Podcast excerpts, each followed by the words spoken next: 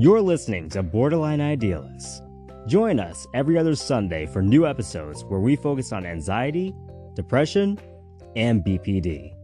Log on to borderlineidealist.com for past episodes, blog posts, and our Patreon link to support us. Together, we can give a voice to those who suffer from mental illness and tear down mental health stigma.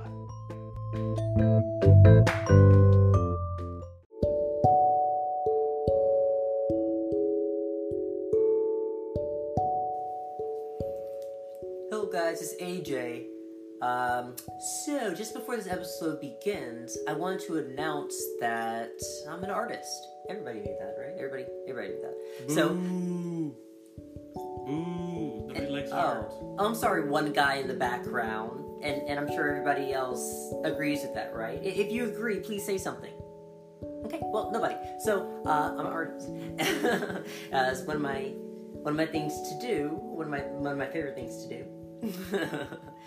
um, so I have compiled a lot of my art and put them on some mugs, uh, posters. Uh, what else? Kind of apparel stuff. Canvas. Uh, look, booing guy in the background, please. Like you had your chance. You said boo. now, now you're trying to get in here. Um, so yeah, it's on a couple of stuff. Uh, so we we call this Idealist Collective. Um, it's something that I've been thinking about for a minute. Um, that I want to somehow get my art out there to share with other people. I would like to sell it, and of course, the proceeds uh, go to Chris and I, and of course, because of that, they go to Borderline Idealist. Um, so I thought that was a great creative way to keep me busy um, and let me share some of my art with people and uh, help Chris out a little bit. Uh, so, if you go to borderlineidealist.com, on the front page you'll see Idealist Collective, our store, and you'll see also that there's a uh, 10% discount on there. Uh, coupon code for our Borderline Idealist listeners. Isn't that nice of me? I know. Yay. Oh, okay. So I, I turned the guy and from the boo. Isn't it sad I only have one guy here? One guy and a cat. I mean, that's That's all you can afford. this is my launch party. um, but you know, if you can't buy anything, that's okay. I just really want to share my art with other people. Uh, you can follow me on Instagram. It's idealist unders- underscore collective. So idealist underscore un- Jesus Christ, this is the hardest thing. idealist underscore collective. There we go. Yes, thank you. Thank you, one guy. So, yes, follow me on Instagram. I also have a Facebook. Just just search Idealist Collective. Maybe it's underscore, I don't know. Uh, I have a Facebook page. So just follow some of my art there. If you uh, you're also an artist, um, I would be interested in talking to you. I'm really interested in meeting other people, um, really with personality disorders, um, mental uh, disorders or uh, mental illness that are artists also. So, you know, if you have an Instagram where you exhibit your art or a Facebook or anything like that, make sure to add me so I can add you and let's share some art. I mean, it's been really great doodling a couple of days with Chris, and I went from doodling to drawing my face to doing a whole vast array of things. So check out borderlineidealist.com for Idealist Collective, and we really appreciate appreciate you guys for listening, um, for always supporting us, and you know if you haven't joined our Facebook group or Discord, you need to do that. I mean, that's what what, what, what, what are we what are we doing here? I mean, what do, what do you? I mean, come on, get in, get in, get in the game, or join our Instagram. We have Borderline Idealist Instagram. I love you guys. I'm looking forward to sharing my art with all of you, and I would love to see your art also. And of course, I'm going to be looking at um, Allie's art. Allie is um, one of my favorite artists. on Instagram. We did an episode with her before. Do, do you remember that one guy? We did an episode with Allie, Allie's Yay! story with, with yeah. So We love Allie. thank you, one guy. Yes, yes, we do. Well, all right. Well, I'm gonna go murder this one guy so I can try to find out where my husband is and get him back. All right. Well, bye, guys. Uh, enjoy the episode.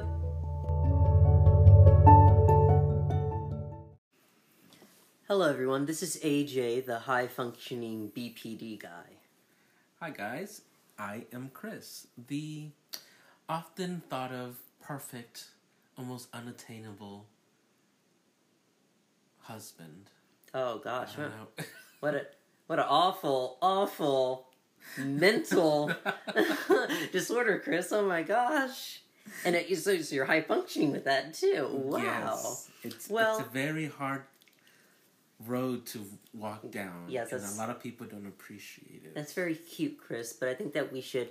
Um, we're going to talk about high functioning BPD in this episode, and uh, Chris, maybe you don't quite understand what high functioning is, and I have to explain it Or to you. maybe- No, you don't understand. You don't understand what it, it just Or baby, maybe- baby, baby, baby. You just don't understand what it is, and we're going to explain it this episode, right? Okay.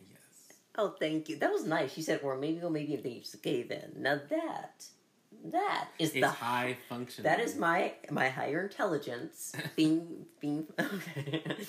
so uh let I really wanted to start with uh talking about what a personality disorder is.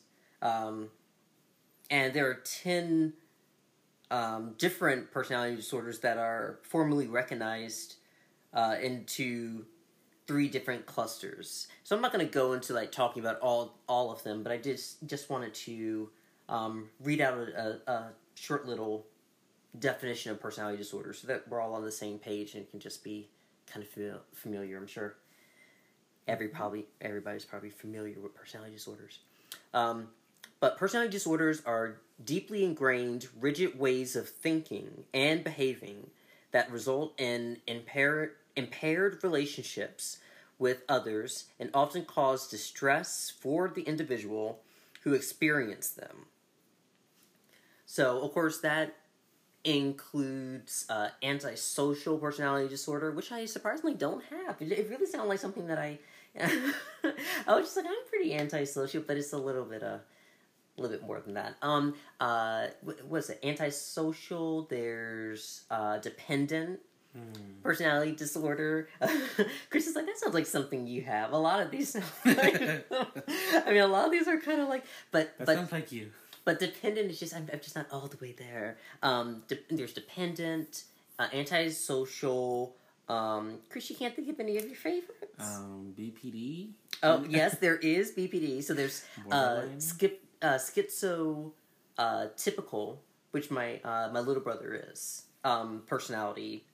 Uh, or uh, there's schizoid and schizotypical. I believe it's, he's schizoaffective, right? I think s- Schizoaffective. believe so well. Maybe that's kind of the same. I'm not sure. Uh, there's paranoid personality disorder. Okay, I, I am gonna get into reading all of them. Sorry, I got really curious. so there's parala- um, paranoid personality disorder, schizoid personality disorder, schizotypical personality disorder, antisocial personality disorder. Um, of course, borderline. His his histrionic per history. Oh. Yeah, well, has it T R I? I think I have her histrionic, Mm. but yeah, histrionic uh, personality disorder, narcissistic personality disorder, Trump. um, avo- but let's not go around diagnosing people, okay? But I'm just narcissist at least, right? Anyway, um, avoidant personality disorder, um, dependent personality disorder, and obsessive compulsive personality disorder. Um, And we kind of know a little bit about um, obsessive uh, compulsive. You know, um, those people that have to like touch things a certain amount of times or have uh, those kind of. Um, and I, I recently I can't remember which one. I went online and I decided I wanted to take a test. Um, Cognitive see- test? Okay, Yeah, we're, we're just gonna keep going with this this thing. So, uh, so we took. I, I took a test to see which person personality disorder did I have. Spin the wheel. And it was like fifty questions. Like I took a screenshot, but I, I don't think I can So it's, remember. a, so it's an website. informal. Yeah, it's definitely it's definitely, and I just thought it would be interesting. You know, just like the yeah. uh, the one I did for the personality, the INFP, Mhm. and the three that it um, picked for me was, of course, BPD was no, actually, it put um, it put dependent personality disorder as one that I possibly had, avoidant personality disorder, and borderline personality disorder Those were your top. my three. top 3 Yeah, but I I was thinking, well, I don't I I have parts of dependent. Dependent was like you need somebody there for you. You can't do anything without that person. But Hmm. I don't think that's. I mean, I do have parts of that. I do want you here, Chris, and stuff. I do want you to go to the store with me, or want you to go to an appointment with me. But I'll go by myself, right? Mm-hmm. I it, do. You, do you believe me? You just said- Yes, sometimes, sometimes you do. Well, I just I feel like I I am kind of like that where I do rely on you, but I I don't think I'm dependent on you because I've been independent before, you know? Of course I had the help of, you know, my family or friends, but I have been um I know I know I've been independent to the to the point of I'm relying on myself for my own uh, taking care of my own um, emotions and you know all the well, all of these things, I feel Anxiety. like there are gradients, right? Yeah, and that's what I was gonna. And I do feel like sometimes because I remember you talking when we were discussing these topics in the Mhm. car ride. You, I remember you mentioning something about how the dependent codependent um, thing kind of also puts the spouse or the significant person or you know the other person who's in their in their lives Mm-hmm. puts them in a more predominantly um, caretaker position. Yeah, I mean, yeah, they're definitely. But you know, I now that I'm thinking about it, what if I'm just high functioning dependent? Like I, I, I can do it. At, well, no, I don't think so because I feel like I was just thinking about that because of what you just said. Um, you're saying like that. There's oh yeah, I feel like there's we especially people that have personality disorders probably exhibit all little parts of this. And even in my my reading, it said that you know sometimes um, that's kind of can be what it is. They kind of cross over in different ways to the point where they can even seem the same because of the symptoms. Um, but I was thinking if I was you know highly functioning um, dependent, uh, that would mean that I would be um, be able to get by in my life by being dependent. Um, but I would still want to have somebody with me. I would still prefer that. I I believe maybe. I don't know. I don't really know too much about dependent personality disorder, um, but I know maybe it's a good time to talk about BPD and high functioning Yeah. and what exactly that means. What's the what's the difference between high functioning and low functioning? Mhm. Um, and we'll do an episode about all the personality disorders later. I mean, we've done some episodes with um, people that have some of these personality disorders. Um, some that aren't on here, you know, that are kind Mhm. of um, because they have like even a, a merging of them. Yeah. So you know, the mind is just complex as it is. But I just thought it was interesting because it, um, I feel like I do have all of those uh, dependent avoidant personality disorder.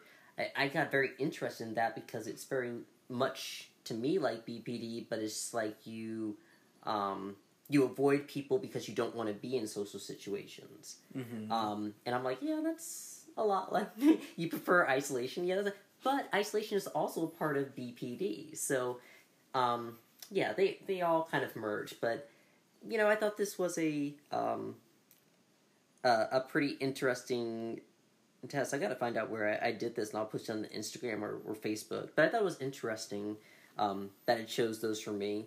Um, and of course, you know, I've had people question if I have BPD at all, you know, because I'm so high functioning, or I just seem so, I guess, normal. Um, or maybe uh, I, I've had psychologists that maybe they're thinking that there's another um, another personality disorder that fits me more, you Mhm. know. But let's talk about what high functioning means. So, if you're high functioning, and we're talking about uh, with with BPD, that means that you would be able to make it throughout the day, make it throughout the day without people noticing anything is wrong with you.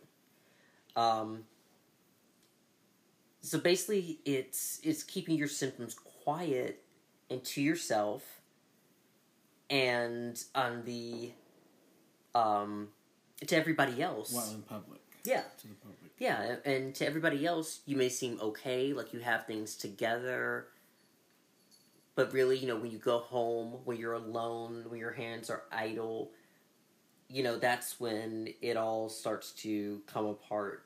And I think that oh, it makes me so sad to even say that. You know, it feels like, yeah, yay, I'm high functioning, woohoo, that's a good thing. But it's still like, you know, um, it's like I was saying in our Facebook group, it's a blessing and a curse. And uh, someone responded to a, a question in our Facebook group.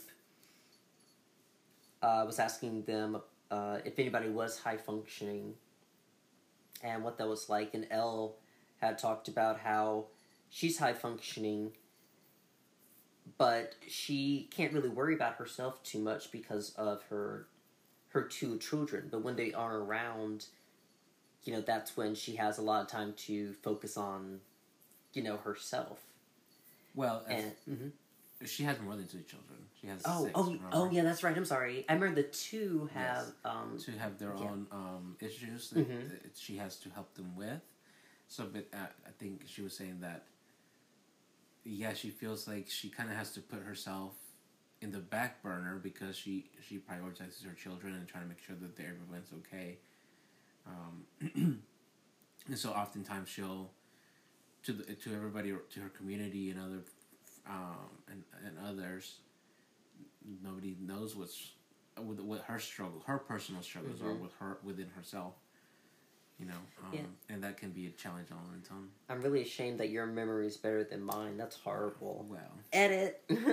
uh, but yeah, I I don't understand what it's like to have children. I think it's it's different than having. I have three cats. I mean, that's got to be at least equal one kid, right? I mean, they cry in the middle of the night. I have to go. You know, knock they knock something over in the middle of the night. I have to check on them. You know. Um, but no, I- but I I can kind of think about my job was kind of that thing. When I was at my job, I, I kind of ignored my symptoms because I, I I felt like I had to. I wanted to be independent. I wanted to be able to make money. I wanted to be able to be, you know, quote unquote, um, successful. Um, and I knew I couldn't do it with all this other stuff, you know, the, all this other stuff in, in, in my head. So, you know, the more I focused on my job, when it got ready for me to go to sleep and I came home, that's when, and I think you saw that, Chris, that's when a lot of things just, Mhm. you know, when things happened at my job, I I kind of think back to like when embarrassing things happened at my job or I felt a certain way, and I can't really remember um, most of the time how I reacted to other people or something. Like, did I get mad at them or something? If somebody says something, no, I don't think so. I think I just kind of laughed it off and held on to it so much that it just encompassed a month. and nobody else is thinking about it but me. But that's what it was like for me. When you're high functioning, you you're able you're able to hide those things, but it's not because they're they're gone. You're um, putting them away because uh, you feel like there's more important things to do. Mhm. Um, it reminded me of when my my dad asked me what I would do if I um, lived back in the day when he was growing up, and there wasn't like this um, mental awareness mental awakening. He's like, what what if you had BPD then and nobody was there to help you and stuff? And I'd be like, well, I guess I'll just do the best I can, you know? And it probably wouldn't be pretty, but everybody else would think everything's okay because I'm, you know, um, oh man, that that really brings up the the first borderlines, uh, Chris. We were um, talking about this, so just to merge over into that, the first people that were called borderlines were the very low functioning um, group of people. Um, so they would uh, um, be impulsive, um, uh, let their their problems and uh, stress kind of overwhelm them, and also uh, give some of that to other people. Um, in a way that's noticeable, of course. Um, become become suicidal. I think in, in a way where uh, I I don't want to say no no one's you know saying um, you know you're asking for help. Um, you're, I'm not. I'm sorry. Asking Um, for attention. yeah, asking for attention, but just in this this definition when it was talking about um, low functioning people, it just says become suicidal. I kind of think about low functioning. I would say that you're constantly not only in suicidal ideation, but you're um, constantly maybe self harming or um, constantly dwelling on on sui- suicide to the point where you may have an attempt and of course that's when people start saying you know you're you know uh, the the bad people the bad people say that you're looking for attention but it's because you know you're so low functioning and i remember going through that trying to hurt myself so many times because i didn't understand what was happening to me and i didn't understand how to vent it out in a healthy way so um, yeah, I, I, I sort of, it just says become suicidal. And I was just like, hmm, you know, I mean, high functioning people still have suicidal ideation, all that kind of stuff, um, but they're just better to hide it. So the low functioning would just make it more more apparent to people. Even if they tr- they're trying to hide it, it's harder to because they don't really know, um,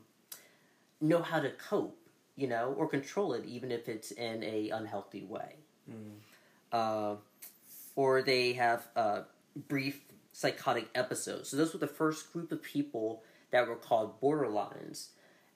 And you know, I was telling Chris, you know, borderline personality disorder had probably been around for a very long time. But you know, because people were high functioning, you know, they probably kept it to themselves. Those probably weren't the people going to look for help. And the very, and I think that's that's probably how it is in a lot of mental health history that the very low functioning people are the ones that are kind of uh, zeroed in on. And I think that's why a lot of people are like, I don't want to be crazy. I don't want to be like them. You know, I don't want to be like that crazy BPD guy that's on that episode. Well, he may have been, you know, low functioning. You know. Um. You have anything to add, What- baby? Well, I was gonna say the um, back in the day as well when people were low functioning and and people were not aware of mental conditions. You know, you you either had to fake it or you were thrown into an asylum or worse. You'd had an exorcism. Yeah. I mean, there's I I I remember watching. I believe it was a documentary about um, the ment- about mental illness and how it Mhm. was you know um, handled by the religious clerk back in the days and stuff like that and how often how often now that we understand mental health better a lot of things that were believed to be demonic possessions or things like that were all just mental illnesses manifesting in, in people that would were I guess low functioning and th- th- they didn't have any help in managing themselves.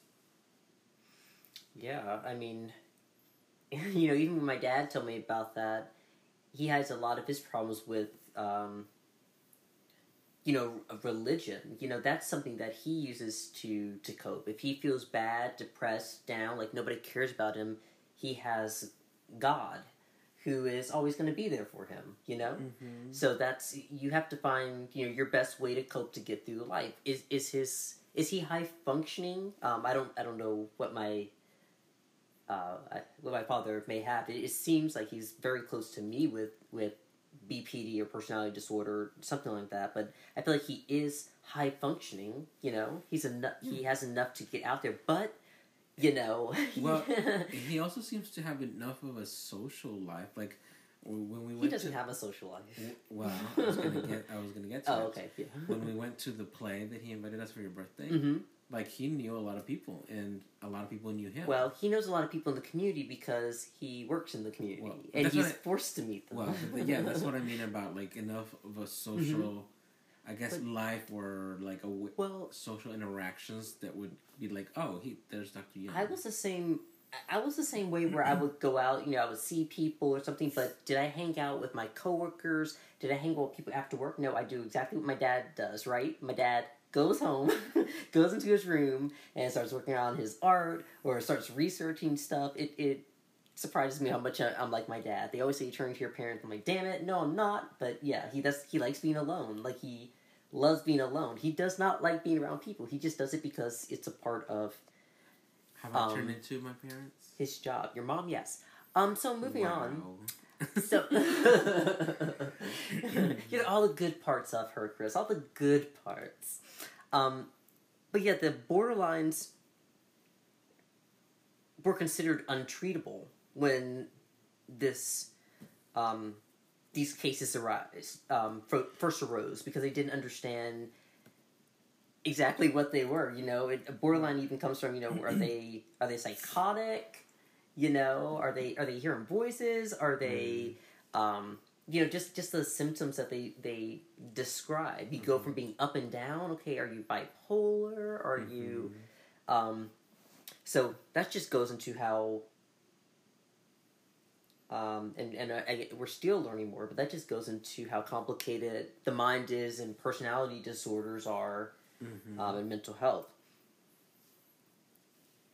I also wanted to read this uh, this definition I found about, uh, or this uh, this definition that I found around uh, high functioning borderline. I thought it was really good. It's about um, high functioning and and low functioning and how they're related and kind of the same. So here we go. the high functioning borderline personality disorder shares many core aspects of the low functioning border, borderline personality, except for the fact that they can manage their lives, appear to be productive, and generally keep their relationships civil, even diplomatic in nature. High functioning borderlines can appear to be normal, driven people one moment, then moody, inconsolable, and manipulative the next. I don't know about that. Uh, Somehow, there is a mechanism within the minds of high functioning borderlines that allow them to lead somewhat competent lives. It puts in competence in quotes. Competent lives. Like, okay, Emphasis- thanks. emphasis on the somewhat. Thanks a lot. Despite the fact that they are in a constant battle with BPD, high functioning BPD are no better, BPDs are no better than low functioning. It's basically the same face wearing a different mask. And I just thought that was powerful because, you know, it's, this episode isn't about I'm high functioning, I'm better than you because you are lower functioning than I am. I'm sure there's a whole spectrum on that and you mm-hmm. know all this stuff but we're all fighting the same battle. And when I first I, I wouldn't say around college is when the symptoms started getting really bad. That's when I was at my lowest functioning because all I could do was hurt myself, try to hurt myself to understand the pain. Mhm. And as time went on, I understood myself more. Um, even before I had DBT in my life to help me move forward, I was high functioning en- enough to move on with my life. And I think a, a lot of that came from not wanting to stay at home with my parents for the rest of my life or depend on my parents the rest of my life. You know, at, at a point, I thought it would be okay because it was the second time that I had tried to go to college and then things went wrong and I went back to live with my parents. I was like, you know what? Maybe this is it. Maybe I'll just live home with my parents and they can just take care of me. I mean, that's that, that's a life, you know. That's yeah, I mean, it's you know, I mean, they may ask me to go to church every Sunday. I'll be no thanks, but you know, just being around my parents drove me mad, and it's not it's not just one of them; it's both of them because both of them in that house with just me. it is crazy. My mom wants all all my attention and stuff. And like, why aren't you eating enough food? Blah, blah. I just want to be left alone. and my dad's like, you're using up the air conditioning up here. Blah blah blah. You're like, no, I want my own. Um, and I think that's what made me be like, no, I got to work harder myself. You know, I and I think, um, I know that the high functioning comes from um, me being motivated to not wanting anyone to take take care of me and me to take care of myself as much as possible, especially in in living my life independently. Mm-hmm. That's a big motivator. For, Mm-hmm. I mean, Yeah, that- I. Oh. I was I was just gonna um, I, that kind of reminds me of sort of my mother's motivation. You know, I mean, I- I think we all- we've often said, you know, everybody's got everybody got a little something, and you know, I, I think you know, I think that's a universal truth. And my mother had a lot of challenges ahead of her, like in her personal life and social, economic, and all of that stuff. But they, her, I think that's where her motivation came from. It was that I don't want to do, I don't want to do or be this. And so, what is the alternative? You know, I have to work at um, these other things. And so, I think that was, and of course, having children well, became another big motivator. But finding that something to pro- help propel you, I think.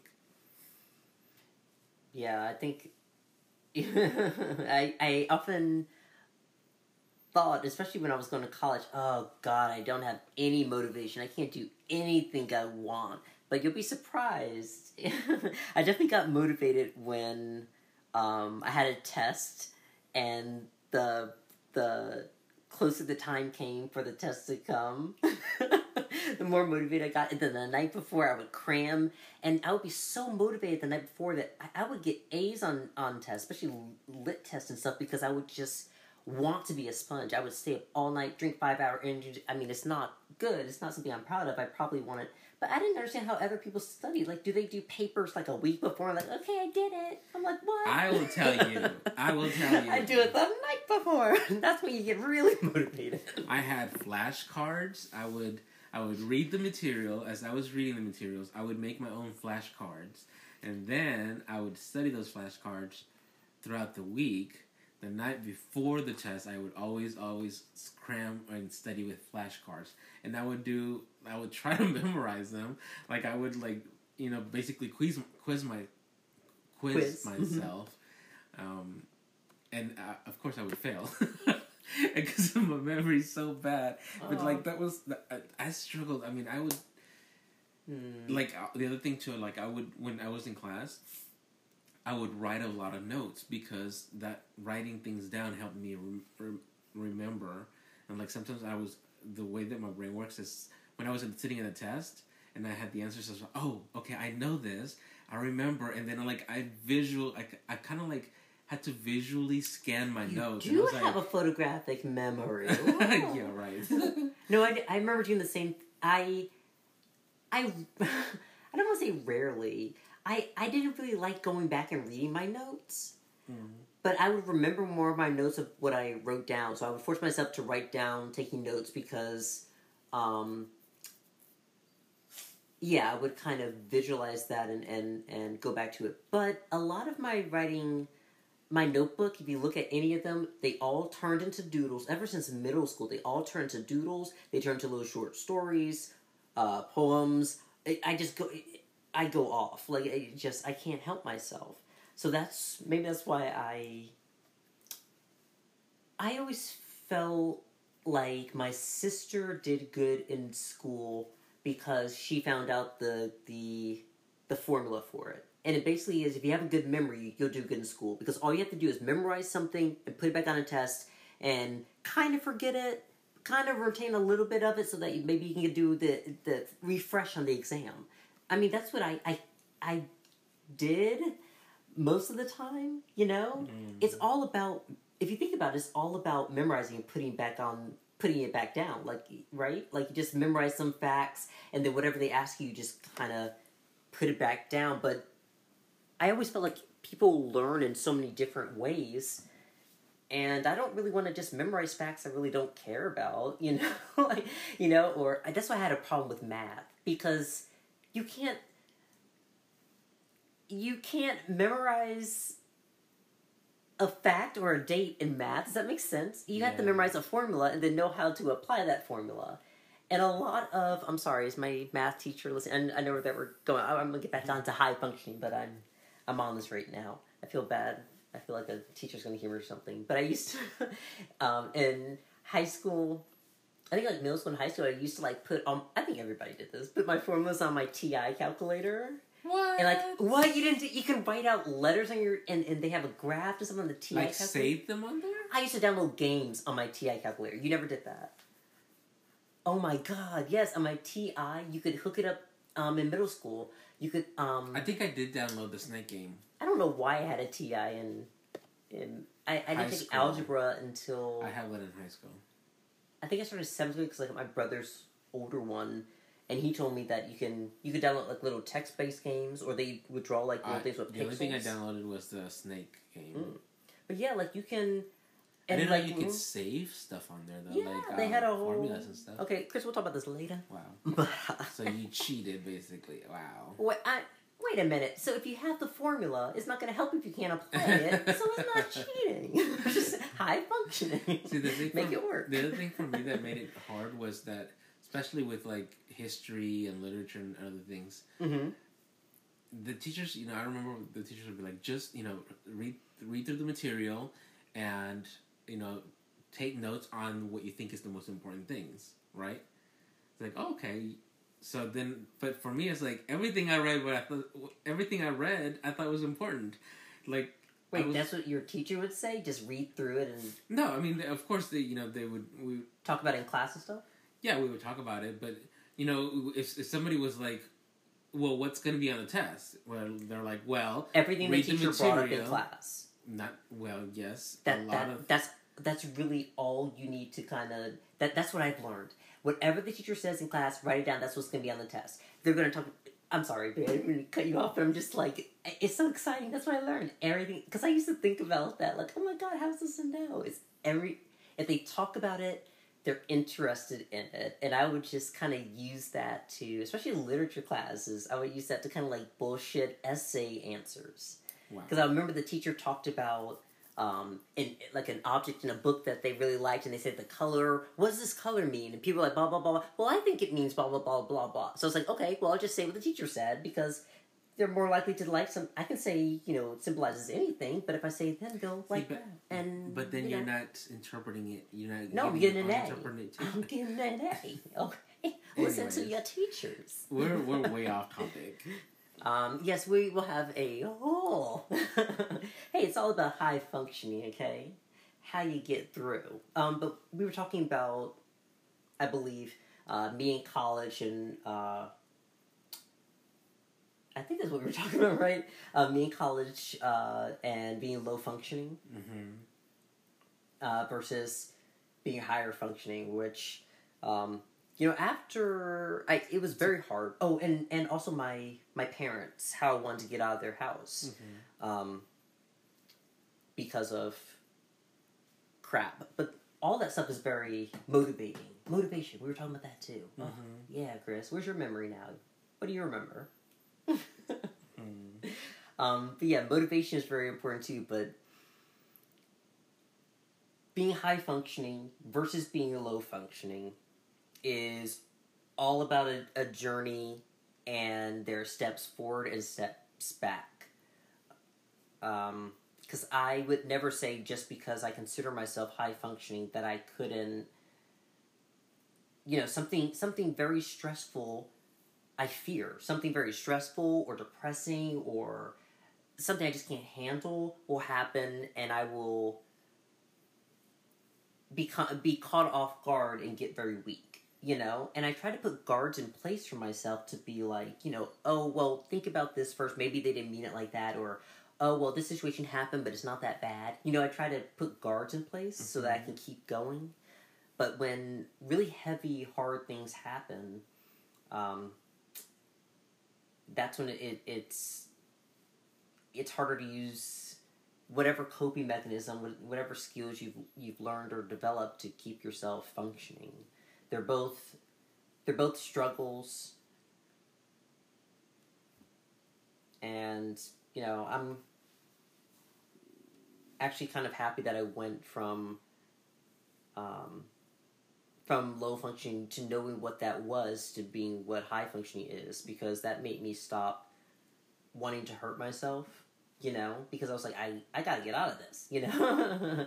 I gotta do better you know? I want to um, i want to try to live a life that makes makes me happy and makes me feel content you know i want to attempt to the way I mm-hmm. think about it is, even when I go through suicidal ideation or why am I doing this? This is so hard. Oh my gosh, is look, dude. You're you're. I feel as if life is very rare. Not everybody gets to experience life. I mean, I mean, we can just look at birth. You know, all all the little tadpoles going towards the. Are they tadpoles, Chris? I, I haven't had the talk yet with my parents but all the tadpoles going towards the the egg, mm-hmm. um, like they all you know die off. You know, don't get to um, be fertilized. Um, I'm talking about sperm. Like I, I, think, did you get that, Chris? Yes. I wasn't talking about real tadpoles. I was talking about the sperm. But you know, there's life is very precious. Life is something that doesn't happen to everyone. So try to enjoy millions, it while you can. Millions of little sperms died so that you could be here. Isn't that nice? Just think about that. And I killed so many by my own hand. Um. Anyway, okay. so well, it, so I'm the first. I'm the. You mean I'm the 1st mm-hmm. What? Okay. Um. Anyway, so but yeah, life is very precious. Um, and it's something that I may not be able to experience again. So I want to try to do my best to stay alive um, and and try to give back to the world and and just try to yeah to have find a purpose you know um yeah. I guess you can say i guess you can say your purpose is what you make it out to be giving giving back to other people um, I think we purpose, create our own purposes. Yeah, I think you're the you can have many purposes, and maybe the first one is, you know, your purpose is to live. Is that enough of a purpose to live? Mm, I suppose. I mean, what if your purpose is to die? That's not good, right? right. So I mean, I think the opposite is good. If you have the purpose to live, I think that's good enough. I I feel like you know when I would have like really depressed days and I felt like oh man I didn't do anything today. I just I I wanted to so bad. And, I, I, I was alive. Um, even if that's something you, you need something to to celebrate to to look at. You are alive. Um, you know when you are really depressed and and or or going through something and and you're really trying to push yourself.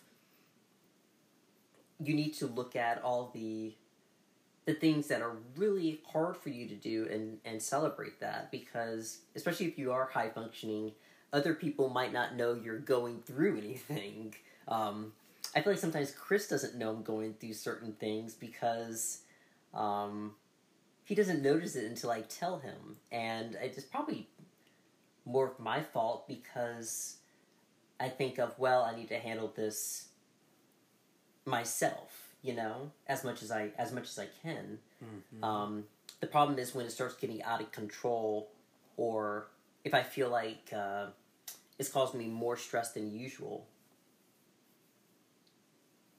You know, can That's I can I turn to Chris? Can I can I lower my function and be like, Chris, I need some help. Take me to a higher place. so it's all about a journey. You'll get there. DBT has really helped me to think differently, just concentrating on facts and uh, my feelings, and that's changed my perspective in a in a lot of ways, and I think has brought me up to either, either um, an even higher uh, function. So I feel like the higher you go, um, the more life tries to hit you, the more of that, the more space you have, you know, to kind of take that. Mm-hmm. So, do you have anything else to add, babe, about you know, uh, being a high functioning husband or something, and a high functioning uh, whatever, whatever you, you said you were. Yes, it's not easy, guys, but take it one day at a time, and you too could be a high functioning husband or wife. I don't know. I don't even know what that means. I'm I'm afraid to ask you. You know, Chris, would you consider me a high functioning husband? Don't answer that. Will don't no uh, no because I yeah I feel like Chris said mm, we're gonna be here. Chris, I consider you a high functioning husband. Well, I think even within high functioning, I think that like the as you describe the terminology, there may be levels of it, right? Like you know, some people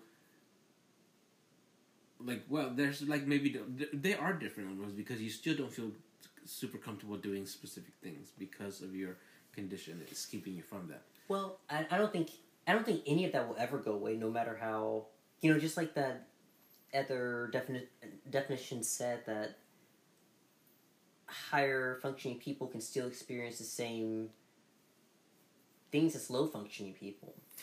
It's just It's that they're about- able to. It's not about not hmm? feeling it, but for me, it's for what I'm thinking about. is like being able to do these things despite, you know, your condition. So, for Mhm. example, if you wanted to pursue a career and in health, you would be able to do that as a high functioning person. That means you would still experience all the the effects of BPD, but you got to a certain level of high functionality that you would be able to pursue your careers and your interests and things like that. Yeah, but even with people with BPD, un, unstable career, um, and that's what I kind of felt like I was going through when I was working at the hotel. When I was at the hotel, I was like, I, I felt like I was like really high functioning. I was everything, and then like versus now, I think I, I went through like two hotel jobs. Never going back to another hotel again. Um, and then after that, I'm just like, uh, and then the between um, not working between then and like the coronavirus, I'm just like an isolating person now, like all all the time now. so You're like, this is the per- this is the perfect world ending event. but yeah, it's just uh it it'll be different if I go out there and try to get a job. Um, because I I'm kind of afraid if I still have what it, what it takes, I guess, in a way, um, to do that. And any job that I've gotten as someone with BPD has caused me a lot of stress. Have I been have I had people that are like, "Oh, you're really good at your job. Oh yeah, oh you're the best." Blah blah blah blah blah. You know, um, yes, of course I have, but um, it causes me a lot of anxiety. I come home, even if I'm on medicine or something, it's anxiety, or I think about what someone said. It's a lot, and I really don't. I want to go and and work and make money and stuff. But I really don't want to go back to a job and have to well, go all through of all that. that, It's still there. I just I just have some was- skills to. well, that's what I was gonna say. All of that was also pre DBT. But it doesn't mean that those events are not going to happen and that my feelings are not going to be Yes. there. It's just that I I can understand that. handle those those situations. Right. But again, what if just like the other hotel job, if my manager says something really disrespectful and I don't like the job there, um, like if I didn't like the job there and then my manager finally says something disrespectful and I decide to leave, you know, would that be the right? Oh gosh, I've been thinking about that too. Is that the, would that be the right move to make, or would my DBT be like, well, let me go back and talk to him, even though I kind of hate the place that I work. You know, I really need a job, and I but I don't know. I feel like my BPD. I feel like my BPD. I, I don't know if it's my BPD or my personality, or I guess they're the same, but makes me feel like I can't work at a place where I feel like they don't value me at all. Now I, I know like when you go to work, you know, you're just a worker and stuff, but they show value for you in certain ways, right? They, they have a Christmas party, you know, give you gift certificates for certain things. Uh, have meetings where you like all talk to each other, uh, give you training throughout, you know, stuff like that. You know, Mhm. if I go to a job where my boss is always yelling at me and is mean, um, and is, is telling me to do stuff, and then things aren't, a lot of things are not right, and like if I have to come inside every day and organize stuff because people, and when I uh, when I come back every day, people have moved around all the stuff in the office at the organized stuff, like that kind of makes me think, mm, you know, am I just is this my BPD acting up, or is this job really bad? And that's where I, I don't know. All I'm saying is. BPD with a job is it can be kind of scary. BPD with a job can be kind of scary, even if you're high functioning, because you still have all that anxiety and all that that pressure and stuff. Even if you're trying to hide it, it's still there, and it's still the potential that um it could get the best of you. You know, maybe at a weak moment, or it could cause you to make the wrong decision, or um your BPD will question if you you're making the right decision because maybe you're just you know just feeling a certain way, but it's not you know I don't know. It's exhausting. That's, that's a lot of ifs. I am so sorry, but that's that's the mind of somebody with BPD. So you want to talk about anything else? That's just work. You want to talk about going to church? Okay. So I think about what am I going to wear? You know, what are the colors for today? And am I going to sit by Miss Jackson or Miss Lula? Now Miss Lula's always wearing Okay, white, no, we're not. and so I'm thinking that. if I'm sitting by Miss Lula, I'm going to be Goodbye, guys. Thank you for listening. Now I'm going to wear cream. gonna cut this off because he's gonna continue going. And uh, now Miss Jackson likes crimson. So when she puts on that crimson, Goodbye. I like to get some orange by her because I I'm think lucky that's you're not here. That's some orange. And so